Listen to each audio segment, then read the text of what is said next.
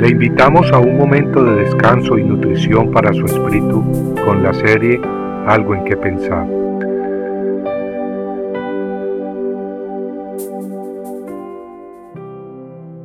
El canto de la viña.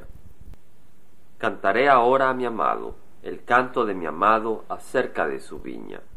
Isaías 5.1. El profeta Isaías escribe una parábola, un cántico en forma simbólica, sobre su amigo amado y un viñedo que tenía. Su amigo amado es nadie menos que Dios mismo, y la viña representa el pueblo escogido de Dios, Judá. En Isaías 5, al 7 leemos que dice, Mi amigo tenía un viñedo en un terreno muy fértil. Removió la tierra, la limpió de piedras y plantó vides de la mejor calidad. En medio del sembrado levantó una torre y preparó también un lugar donde hacer el vino. Mi amigo esperaba del viñedo uvas dulces, pero las uvas que éste dio fueron agrias. Ahora, habitantes de Jerusalén, gente de Judá, digan ustedes quién tiene la culpa, si mi viñedo o yo. ¿Había algo más que hacerle a mi viñedo? ¿Hay algo que yo no le haya hecho? Yo esperaba que diera uvas dulces. ¿Por qué entonces dio uvas agrias?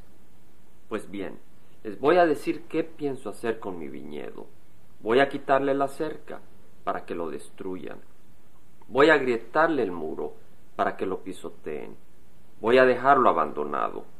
No lo podarán ni lo deshiervarán, y se llenará de espinos y maleza.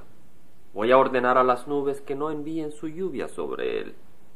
El viñedo del Señor Todopoderoso, su sembrado preferido es el país de Israel, el pueblo de Judá. El Señor esperaba de ellos respeto a su ley, y sólo encuentra asesinatos. Esperaba justicia, y sólo escucha gritos de dolor. Con un lenguaje muy gráfico, Dios relata la situación de su pueblo escogido tal como acabamos de leer. Un pueblo que había cuidado con mucha dedicación personal, así como un agricultor que antes de plantar sus vides favoritas, escoge un terreno muy fértil y lo limpia de toda roca y piedra.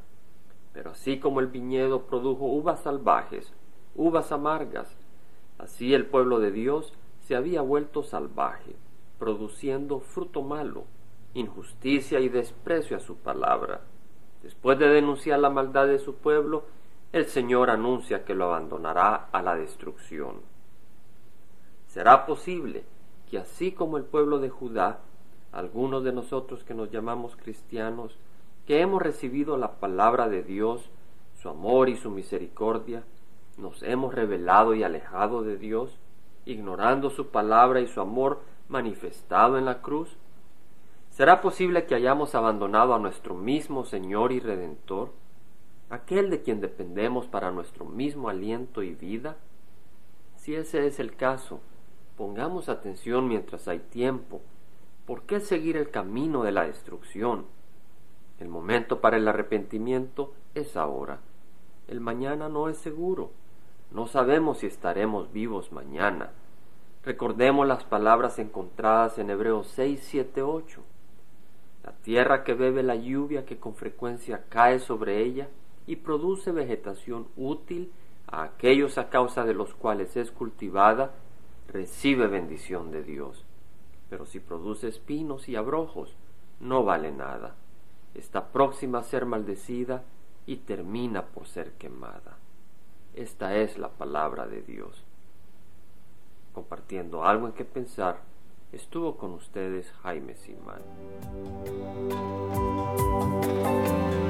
Si usted desea bajar esta meditación, lo puede hacer visitando la página web del Verbo para Latinoamérica en www.elvela.com y el Vela se deletrea E L B de verdad E L A, donde también encontrará otros materiales de edificación para su vida.